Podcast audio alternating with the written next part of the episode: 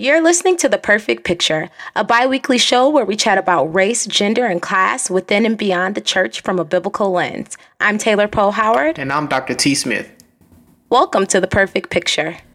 It's week three. I can't believe yeah. we've made it to week three. So, this week, our topic is the church and politics. Ooh. Travis, how are you feeling about this? I'm excited. I'm excited. You know, one thing you don't do in church, you don't talk about politics, right? Um, so this yeah. is what this podcast is for. We're going to talk about things that uh, we typically wouldn't talk about in a church regarding, you know, racism, sexism, and other forms of oppression. So why not start with politics? Because policies are oppressing people, right? Um, so I'm excited. Yeah. Yeah, that's super true. I've been so nervous about this because I think it could be such a divisive issue in the church, right? And I think oftentimes you hear that, oh, if you're truly a Christian, then you vote for this specific party. Yeah. And so I think starting off, one thing that we should set as a cultural norm on this show is that um, neither political party is perfect and no party um, clearly examples and amplifies the kingdom of God, right? Yep, There's no yep. Christian political party. Um, so I think we should set that off, like, just yeah. from the jump, right? Most deaf. I mean, Jesus didn't say he was a Democrat. He didn't say he was a Republican. He didn't say he was an independent. Yeah. Um, and if we're going to model the life of Jesus, then, you know, we can't allow our affiliations to define who we are, if that makes sense. It's kind of like the church has decided that one particular party is the Christian party, but that's just not true. Yeah. Uh, because if you look at you know both parties, as you've already mentioned, both of them are problematic. Uh, but we got to kind of yeah. get to the nitty gritty. I think it's all rooted in uh, controlling people and manipulating people. And people know that religion has been used, specifically Christianity, has been used to control and manipulate people, you know, since slavery.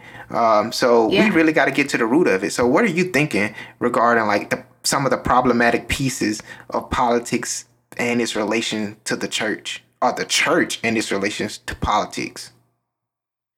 Well, most recently, I've really been thinking. I mean, it's 2020, it's an election year, and the last four years um, have rad- radically changed things, right? Right. And I'm not sure if I feel that way this year because I'm 31. Um, and so I've been very aware of the politics of the last four years and their effects on people. I went to law school um, during the time of the last election. And so the way I looked at voting and the way that I looked at the election was drastically different than I ever had before because I understood um, more about how the law works and how yeah. it impacts people. And so going into this year, I've just really, um, really been looking at the church, right? Mm-hmm. Um, the, the role the church plays in politics or if it plays a role in politics and who gets to sit out and be silent because they don't have um, a dog in the fight yeah. to say yeah. and how um, other people cannot be silent so when i say that i mean like in the past the white church has been silent i feel um, i think a lot of other black people feel that the white church has been silent when it comes to issues of race or comes to issues of politics and policies that affect minority communities whereas i feel that black christians haven't had the privilege to be able to ignore politics, right? Yeah. I mean to say a lot of people say, I don't I don't vote or I don't think about um, politics because our life is so much bigger than what's on this earth, right? The super spiritual response. Yeah, no, so, that's that's crazy because I was feeling the same way. Like how you know, hearing a pastor say, "Oh well, you know, we just got to focus on Jesus. We don't have to worry about politics. That's such a privileged thing to say when your life is not yes. being impacted. Like, it doesn't matter to you if Trump or Biden wins because, you know, you identify as white and it's kind of like it's your life really isn't going to change. But just think about if you're um, Hispanic or Latinx or, you know, from South America, right, and you're an immigrant. Yeah. And it does matter to you because you can be targeted, right? And I, I really appreciate you for saying that because it's just a privileged thing to say, and it's really an ignorant yeah. statement. Um, and I've been seeing like you know I go to the gym next to a church, um, and I've been seeing like Jesus 2020 signs, and I was like, man, Jesus on the ballot. Did somebody not tell me that he was running yeah. for office? Uh, now, granted. I understand Jesus no. should be at the forefront of everything that we do, and right, we should be seeking yeah. guidance and wisdom from Him. But I think that's such a misleading um, thing to say. I think that's it's just a privileged thing to say, and it really bothers me uh, because it's kind of yeah. like this false message of yeah, Jesus, let's just focus on Jesus and everything's gonna be okay. Be okay. No, that's yeah. not what Jesus did. Like Jesus was an active citizen, um, yes. and you can kind of see um, how he acted in the in the temple, right? When he turned over the merchants' yeah. tables, and it wasn't necessarily about the merchants per se, but it was about giving access um, to people yeah. who weren't considered Jews the ability to worship. Like you had literally converted where they could worship into just this marketplace, and now it was disrupting their worship. And I think you know, just looking at how the temple was orchestrated and designed, like that was an equity fight. Like Jesus is saying, like no, everybody yeah. deserves the right to to free worship, um, to have a, a, a peaceful place of assembly to worship. Um, so I don't know. That's just my thoughts right off the bat. What what else are you thinking? Yeah, I love that, and I love that you brought over, um, brought up Jesus flipping tables um, in the temple because I heard that story for so long and I never knew why, and right. then I found out it was because of inequality and that people were trying to make money off, off of off of um having of, of, of these people having a place to worship. Mm-hmm. It just seemed ridiculous, and the fact to know that I serve a God that has that heart for justice and for people right. was just like mind blowing to me. But I think that when people say that, you know, Jesus is the only way, I definitely agree that Jesus is the only way, that ultimately Jesus is going to get the last say. That's but correct. he tells us to be wise with our decisions. And so I think that that involves voting as well. And the bottom line is one of um, one of the commands is to love, you know, love people, mm-hmm. to love your brother. And politics create policies, policies, and, and policies impact people. Right. So I think Jesus is concerned about politics. Right. Um, and and when you ignore that, then in all of your spirituality, are you um are you serving religion or are you serving the heart of Jesus Christ? Oh, right? Wow. Are you trying to be more like Jesus? That's so, good. Yeah. No, I hear you on that. That's really good because here's the thing policies don't write themselves. People write policies. Yeah right? So if you're yeah. going to be a, a, Christian and you're writing a policy that is dehumanizing people, uh, that is intentionally targeting people like stop and frisk, or like separating yeah. uh, children from their parents, you know, at the border, and yeah. and and deport deporting parents and keeping their their families here, like literally that is not Christian policy. Like, I don't care what you say, that is not a Christian policy. So, you truly can't separate your values uh, from your actions. Like, if you're a true, uh, and I don't like to say like true Christian, but if you're acting and and and practicing um, well, not practicing, but living the Christian life as Jesus would want us to do, then it should be reflected in the policies and the bills and the laws that you pass. And that's what I'm. That's what we need to talk about is the church. Like, what is the church's role in politics? Um, and let's just start with 2020. Like, you see a lot of people uh, getting out to vote and ex- expressing that everyone should have the equal right to vote. My number one concern is I think the church should be the leading cause in saying we should do away with voter suppression. Everybody should, okay. as the Bible says, should have the ability to cast their lot. So why not? If we're living in a democracy, uh, why are we um, having laws and policies in place that suppress other people from voting? I think that's something yeah. that the church should be active in. What's something that you think the church should be active in that we're currently silent about? Hmm. Oh, did I stump I you? I think that uh, you said so much, and I wanted to comment on some of it, and I also want to answer your question. Okay, well, go ahead and com- comment first, and then answer. So I think that we do have to be careful, um, in demonizing a certain way of thought, mm-hmm. right? Because there are, and I'm I'm going to talk about this more later, but there are thoughts that that I don't understand, right? And and I think are just I think they're wrong. Um, but someone may say for that same person that you're saying like, oh well, you you put this president in power and he creates policies that separate families, right? Mm-hmm. They may say, oh well, that that same president is um like abortion that like, like that's like the hot topic that people like to come yeah, with right that's, that's the so they may thing. say abortion yeah that's that's the go through go to thing so they may say oh well this president um, embodies christian values regarding abortion right and so just like you're saying that person is you know, morally wrong and and not a Christian because they they support, you know, this law that is going to oppress people, they're going to say, "Well, you support a law that that kills children." You're you're supporting the leader who wants to do this thing. And so I think that we have to change the rhetoric in the way that we speak about those things, which is really hard for me to say because, because I think it comes down to humanity and yeah. I have a real problem with it. Yeah. But I think at the same time, um, when we talk about it that way, I think it really divides and it doesn't help us to be able to truly hear the heart of it. And that doesn't mean that one side is more or less right than the other, but I think it puts up blockers that creates defensiveness, which doesn't help us to see the other point of view. Does no, that make sense? Yeah, it makes sense. I mean, I just think from the perspective of abortion versus other dehumanizing um, policies, abortion is something between a woman and her body, right? Now, granted, if if you believe that the baby, um, the fetus or the embryo is a living being, then that's another conversation. But I think that's one thing to have a conversation about versus saying we have families that are being separated. We are we have policies in place that don't give people access to exercise their right to vote we have policies in place yeah. that allow innocent people to be gunned down without due process, you know, without justice being yeah. served. Um, so I, you know, yeah. I definitely see, I definitely, but these are conversations we got to have. We, we, as a church, we need to have conversations around the root causes. What are we going to stand yeah. for?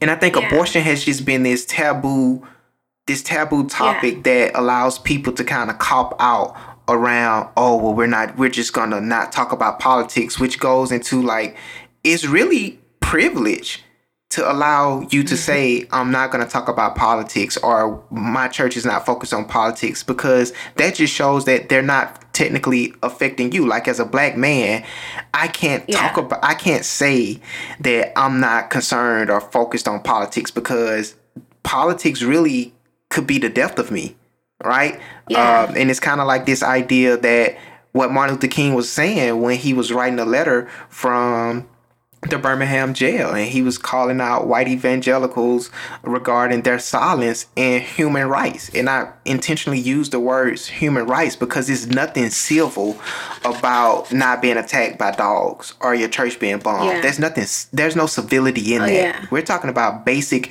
human rights, access to healthcare, access to foods, and and I think this is.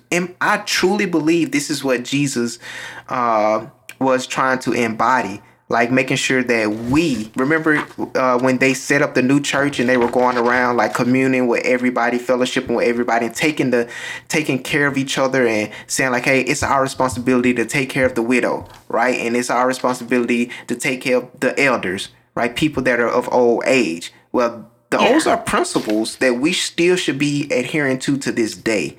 Uh, but i could be wrong. I don't know. Those are just my thoughts. So I mean, Jesus definitely speaks up about justice and seeking justice in Isaiah and in Proverbs, he talks about um, speaking up for those who cannot speak for themselves right. and for the rights of all that are destitute. And in Jeremiah, he talks about um, not doing justice unto um, foreigners. That is the Bible the word uses. The Bible uses. Um, and he talks about all those things. So I'm I'm not here to disagree with you about that. And I'm not here I'm not going to state an opinion about abortion, right? I'm not going to state even what I think the Bible says about abortion because I think it's going to decenter this conversation. Right. But I do think there is a lot to be said, and maybe that is something we should explore down the line. But I do want to say that I think that according to the Bible, our responsibility is to cast a vote or to make decisions regarding politics that are going to lead to a world of peace and I think that when you talk about abortion and then you talk about the other policies that are at play, like immigration, right, um, and racial justice, that that right now the things that we need and, and the things that are prevalent and when we look on one side of the ballot and we look on the other side, one of them is having a lot of of um, um, harsh consequences um, to people that are currently here, to people that have been birthed, right? And I think mm-hmm. that's what you were saying, right? Like there are children who are alive right now who are being separated from their families. And you're telling me that you care so much about unborn children, but yet you won't see to the ones that are present. Right. Right. And I get that. And I'm here with you on that. But I do think um, and, and one thing I was concerned about was that we share the similar point of view, right? And so I think it would be interesting to have somebody here who didn't. Um, which is maybe if you're listening and you don't agree and you have a totally point different point of view on this, we'd love to hear from you. Slide in our DMs. Maybe this that's a conversation we can have on air. But I do agree with you because I'm with you, Travis. I think that like, you know, right now, I'm gonna just say it. Um, I I have the thought um, and I'm and I'm praying on this and I am fasting on this and I'm asking God to convict me on this. Cause I truly think that if you are casting a vote for Donald Trump as a white person, you are a racist. And if you are casting a vote for Donald Trump as a black person, I don't even know if I have words for you. I, I don't mean, even know what complicit. to call you. I mean, at the very least, you complicit. And like that, that I like that's something I've been hearing a lot lately. Like there are black people voting for Donald Trump. Like that's a that's a thing, Travis. yeah, I, I, just I don't know. What are your thoughts on that? I don't have the words to explain it. Um, and not that I'm a Democrat or Republican, uh, but I'm just gonna call it out. Call what I see out. I just don't understand how one could identify as a Christian uh, and and I'm working on this as my, myself and, and support Donald Trump. I mean, he yeah. incites violence. Yes. He incites uh, discrimination. He incites racism. Yes. Uh, and it's it's like everything that our Christian values are supposed to stand for. He does not. Yeah. Um, and and granted, he does you know have a stance on pro life, but if pro life yes. means that much to you, to where the you literally can hate people that you see every day, but you have so much yeah. love for uh embryo or baby or fetus, whatever you want to call it, that you don't even see. That's that's that's problematic to me. Um, and I and I yeah. kind of take issue. Now again, I'm not being judgmental. Those are just my personal opinions regarding. Um, I think regarding Donald Trump, I think he truly uh, is intentional on dividing the country. Um, and you know that's yeah. one of the the primary um, goals of the devil, right? Satan is is to divide people.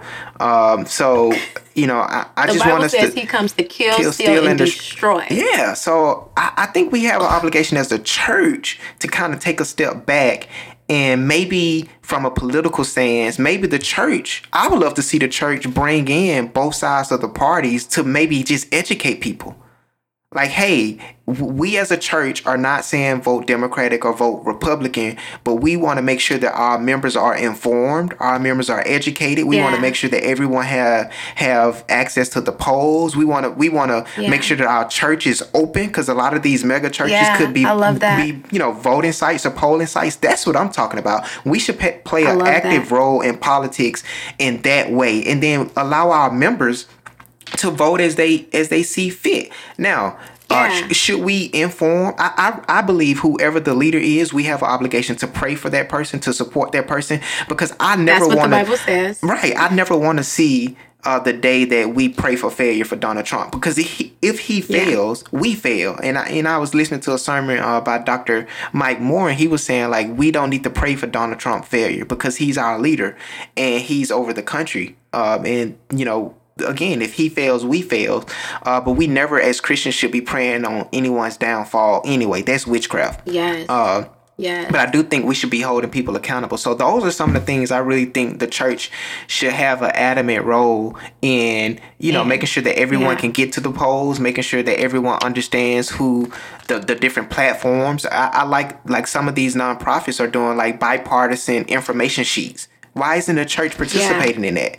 Right? And maybe the church yeah. should say, hey, these are policies that are aligned with, you know, biblical principles. Or if the church honestly, yeah. was was teaching kingdom and teaching principles. Maybe we're not even having this conversation, but that's another topic for that's another day. That's what. yes, that part right there, and that's what I was gonna say to what you said. What the the question you asked was, what should um I think the church be doing? Yeah, and I think that the church needs to speak out against cultural Christianity mm-hmm. which is our the- when we hold our theology captive by our politics instead of allowing our worship in Jesus Christ to inform our politics. Yeah. And I think that cultural Christianity is is a big issue in America, a huge one. Can and because since it? we're not talking about politics, then we don't talk about that, right? Which yeah. I think goes into like the allowing one issue or a person's stance on one issue to dictate your whole voting process, right? Got you. And so I think that's something that like I would love to see sermon series on,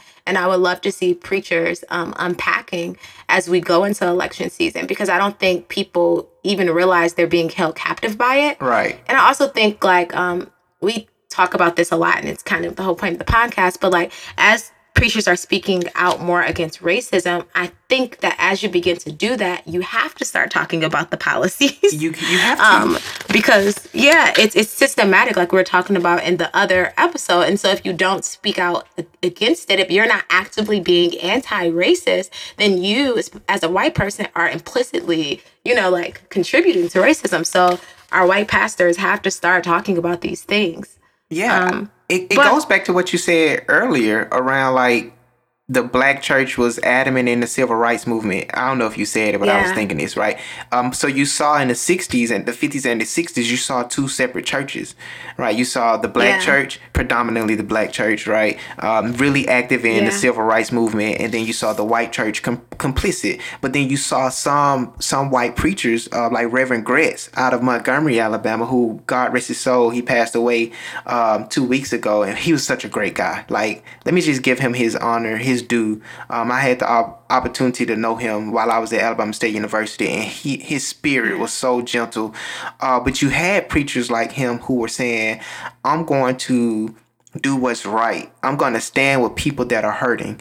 Um, and, you know, he yeah. faced the consequences of having his house bombed as well, which a lot of people don't know. Wow. Uh, but it's just like those, he was standing not necessarily for people. He was standing for what he believed in Jesus Christ, which is loving, yeah, love, true, love loving your brothers and your sisters, and standing for what's right and standing against forms of oppression. Uh, because if you think about, if people are hurting, and you think just a rah rah service Sunday yeah. service is going to get them through their struggles, that's not it. Like they're gonna go back yeah. Monday through Saturday and face those same racist policies, face those same racist bankers, face those same racist employers to where they can't get jobs, get opportunities. Like that's a problem, yeah. and we as a church need to start talking about it and providing spaces. Uh, you know, and, and I guess for me, when I think about church and politics, I'm think that's what I'm talking about. I'm thinking about churches yeah. taking a stand and say, hey everybody should have the equal opportunity to get a small business loan right? Everyone should have yeah. an equal opportunity to get hired, not based off of their skin yeah. color, not based off of, you know, what school they went to or how much money they currently make. Like that's what I'm talking about. The church should be taking a stand up because that's kingdom. Right, that's that's kingdom yeah. principle regarding God. God saying like, I don't show partiality. Like no one is better than the other person. Um, so you know that's just my stance on it. It just really brings me back to James too, and I guess I'm gonna always cite this verse about partiality when James was talking about, you know, the rich guy, uh, the rich person, yeah. and looking down and judging the other person as if they weren't worthy because they didn't have quote unquote, you know, gold rings or the fine linens. But that's you know that's classism. But there's classism within the church as well, uh, which again back to policies, policies that we make and the laws that we pass, right, reinforce and perpetuate oppression, classism, racism. I mean, how does one pay seven hundred and fifty dollars in taxes and they're a billionaire, and I pay way more than that in taxes? That's a problem. I, so, okay, I agree. So I saw something the other day that I think we should address, right? So I'm gonna tell you a bit about what I saw. So there's a girl at my church, and I follow her on Instagram. She does this program called Dean Street. She's awesome. She is a white woman. She's married to a white man, um, and she has a pretty large Instagram following. And she did a poll. Um, she's a Christian, and she did a poll on Instagram asking people who they were to vote for and why. Right? That's it. That's exactly what she said. And she allowed people to write answers in. And a lot of people, there was a portion of people that said they were going to vote for Donald Trump because they felt like he was good for the black community. And then there was a portion of people that said they were going to vote against Donald Trump specifically, not even necessarily for Joe Biden, but against Donald Trump for the exact same reason. And she said when she went through like the different profiles of the people, she noticed that all the people who said that just of her of her Dean Street following, all the people that said that he was good for black people was for white people and all the people who said that he was bad for black people was mostly black people with the exception of one Hispanic woman. Right? Wow. And she found it very interesting that they gave the same answer. Like they they gave the same answer because he's good, he is or he is not good for the black community. And so when I heard that I had a lot of thoughts um, but I and I kind of want to work through them with you. But another another thought I had was that um, I hate that when we have this conversation about um, this particular matter and, and when people talk about him being racist that they only think about the black community. Right. Because i think that's an isolating conversation it's that the black white binary. That's what it's called. Yeah but like there are other communities that have been way more affected in my opinion by donald trump's decisions than black people. And i think when i center myself at the at the center of a conversation that i am ignoring the needs of my brother. Yeah. Right? Yeah. um and so like the black people that are, and, and one thing I, I do want to talk to you about is like the black people that are saying he's good for the black community. Are we just like ignoring other communities? Even even if that was a viable argument, what do you say about the Hispanic community? What do you say about, like you said, about him separating children from their families at the border and, and putting people in detention camps? What do you say about that? Are we a people as Christians that only think about ourselves? Like, what? First of all, we're we're selfish by nature.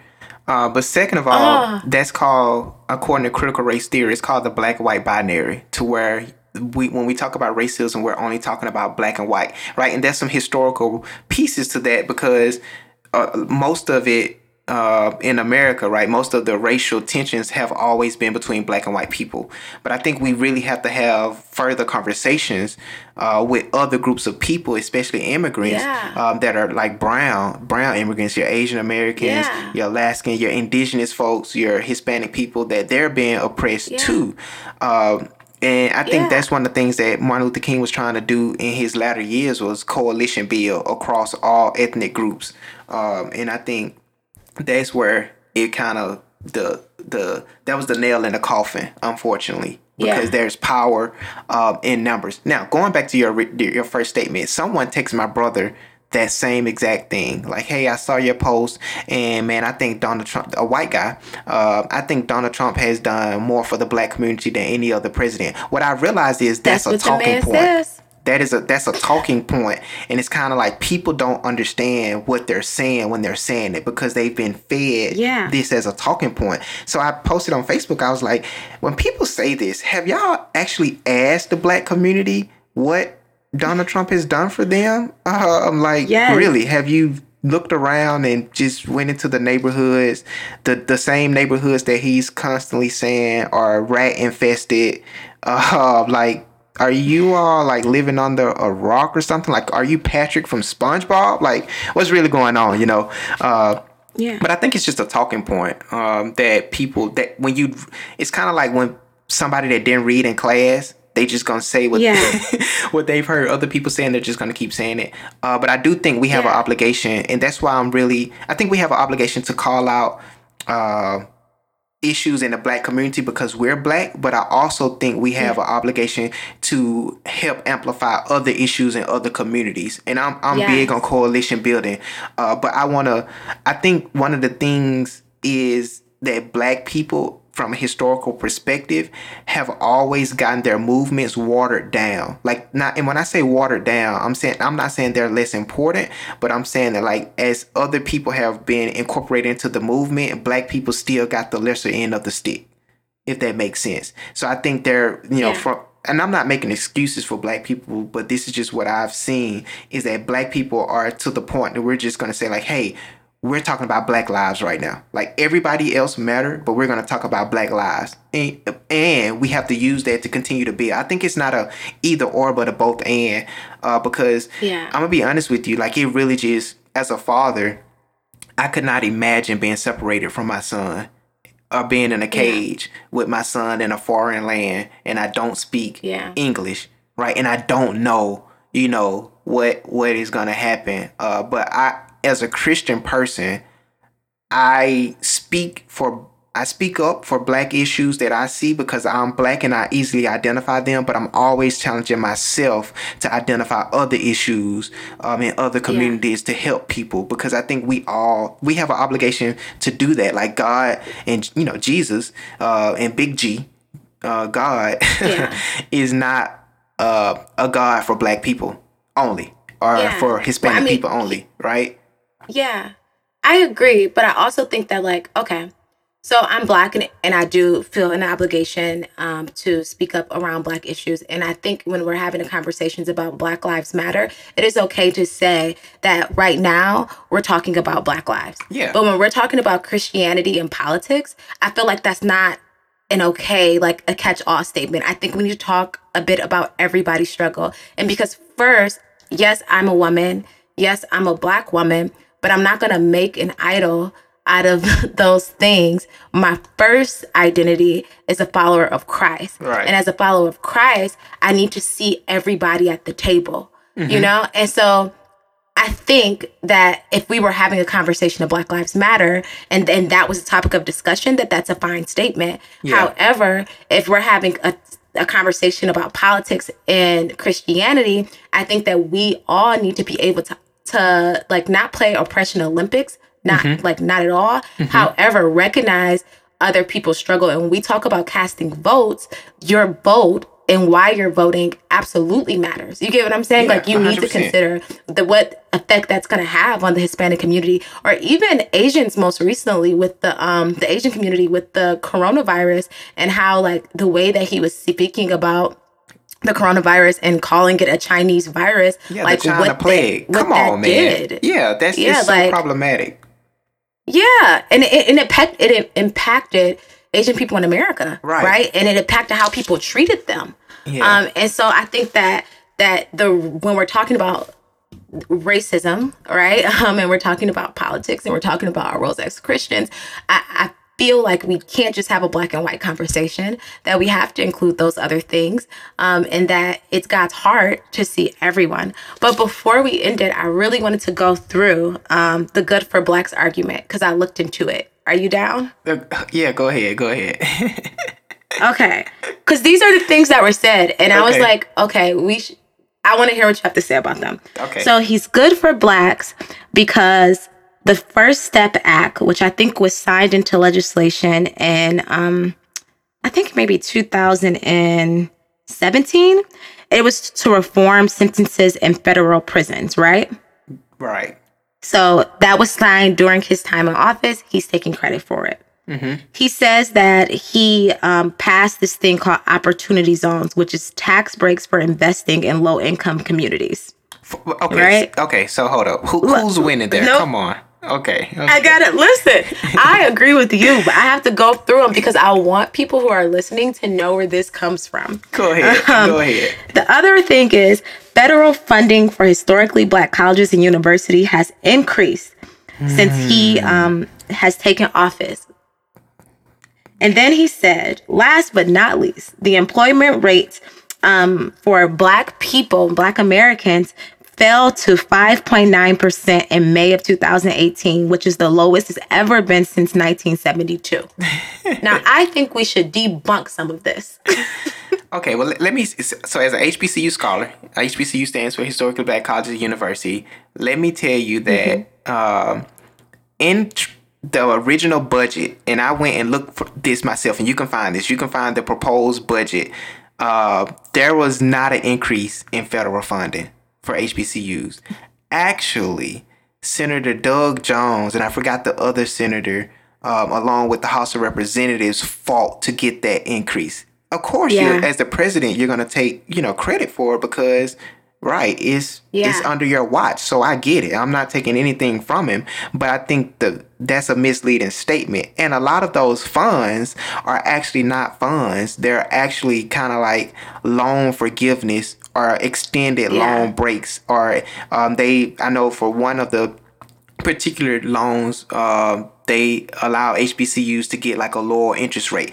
But all of these things yeah are not like directly related to the president. Is you know the house makes the budget. So it's really funny. Um, you really should do some research around the hbcu presidents and their commentary around their visit to the white house and their thoughts. And i'll just leave it at that. Yeah I love the statement that a lot of these things are do not are not directly related to the president because I think that's the truth of it. Like you were saying, the program for the funding for HBCUs has in, been in place for decades, yep. and the funding comes from Congress. Yep. so.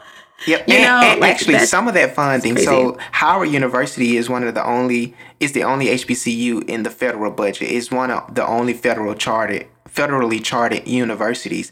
So they just got a, they got an increase in funds, and that's actually accounted for quote unquote yeah. the HBCUs, right? But they're a federally chartered university, so of course, if the budget goes up, they're going to get more money. But anywho, yeah. Uh, so.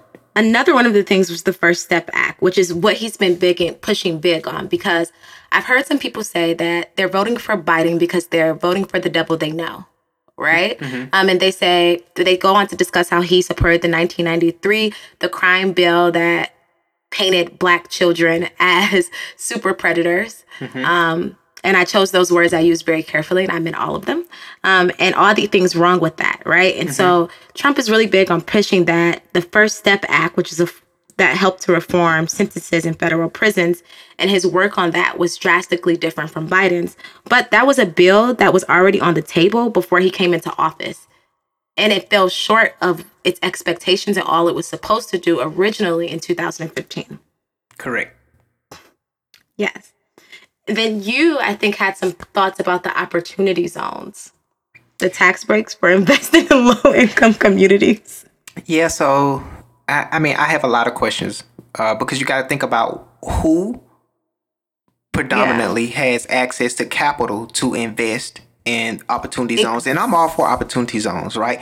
But I think exactly. we have to look at okay, you're you're basically giving tax breaks to people that are already rich to invest into the community versus saying let's put the money directly into the community and then let the community build because a lot of times what happens is you in the opportunity zones you get someone who could go who has access to go get that money right and then they start a business that is not beneficial to yeah. the local community and so people exactly. start moving in and pushing the local community out right? And it's really gentrification. It's gentrification, 101 gentrification, and it's problematic. Um, so when you start talking yes. about like tax breaks and all of that stuff, your middle class and low income people are not getting tax breaks. You're basically the rich is yeah. getting richer and the poor is getting poorer.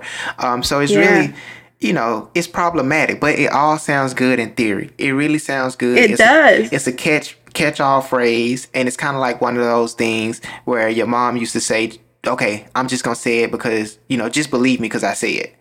It's like nah, yeah, you know. Yeah. But anyway, and I think go ahead. Yeah. I think the last one was the unemployment rate, which is actually a pretty impressive number, but it's accumulation of a year long um, process that began under the Obama administration. And so it's not something he can actually take a credit for. And so for anybody that was thinking that he was just good for blacks, um, he's doing a lot in the black community. I just want you to know what that actually looks like on paper. I can't speak yeah. for all the black people, nor can Travis, but those are his numbers and those are his statistics, and I'm going to let them speak for themselves. Yeah, well, here's an action item for anyone who says Donald Trump is the best thing for black people. How about you go into an actual black community and ask the people if Donald Trump is the best thing for them, and then ask why? That's the great question, and you'll get your answer. If not, then don't make assumptions. Um, I I would never say Mickey Mouse should be president for all white people because I can't speak for white people and I don't know, you know, I'm not in those circles to know. Uh, but anywho, this has been a really great Why conversation. Mickey Mouse, homie? Uh, Why why Mickey Mouse? because I'm in Florida and uh, I'm near Orlando, so I was just thinking about like Disney World. It was a random thought. okay. but no, I really enjoyed This this, is- conversation around politics, and I guess around politics. And I guess the biggest thing moving forward is this is not like a conversation intended to like catch all. It's really a conversation to spark other conversations around the church and politics. And what I would definitely um, encourage all of our listeners to do is to ask your executive pastors, ask your leadership team, you know, what can our local church do to play Yeah. a role in the local, you know, policies and procedures and practices or local politics? Like, what can we do as a church to make sure that people have the access to vote, um, that people are informed, and then that people just feel confident in the decision that they're going to make? I'm not saying we should be telling people what to vote for and who to vote for, Yeah. but I think as Christians, we have to stop allowing society to dictate who we are and we need to start kind of like living the true life and be and and loving and and just showing the true actions of what Christ really was which is equity for everybody Yeah. I love that. So on that note, I guess we'll see you guys next week. awesome see you next week yeah so thank y'all so much for listening to today's episode we look forward to engaging with you all and we'll see you next week Bye.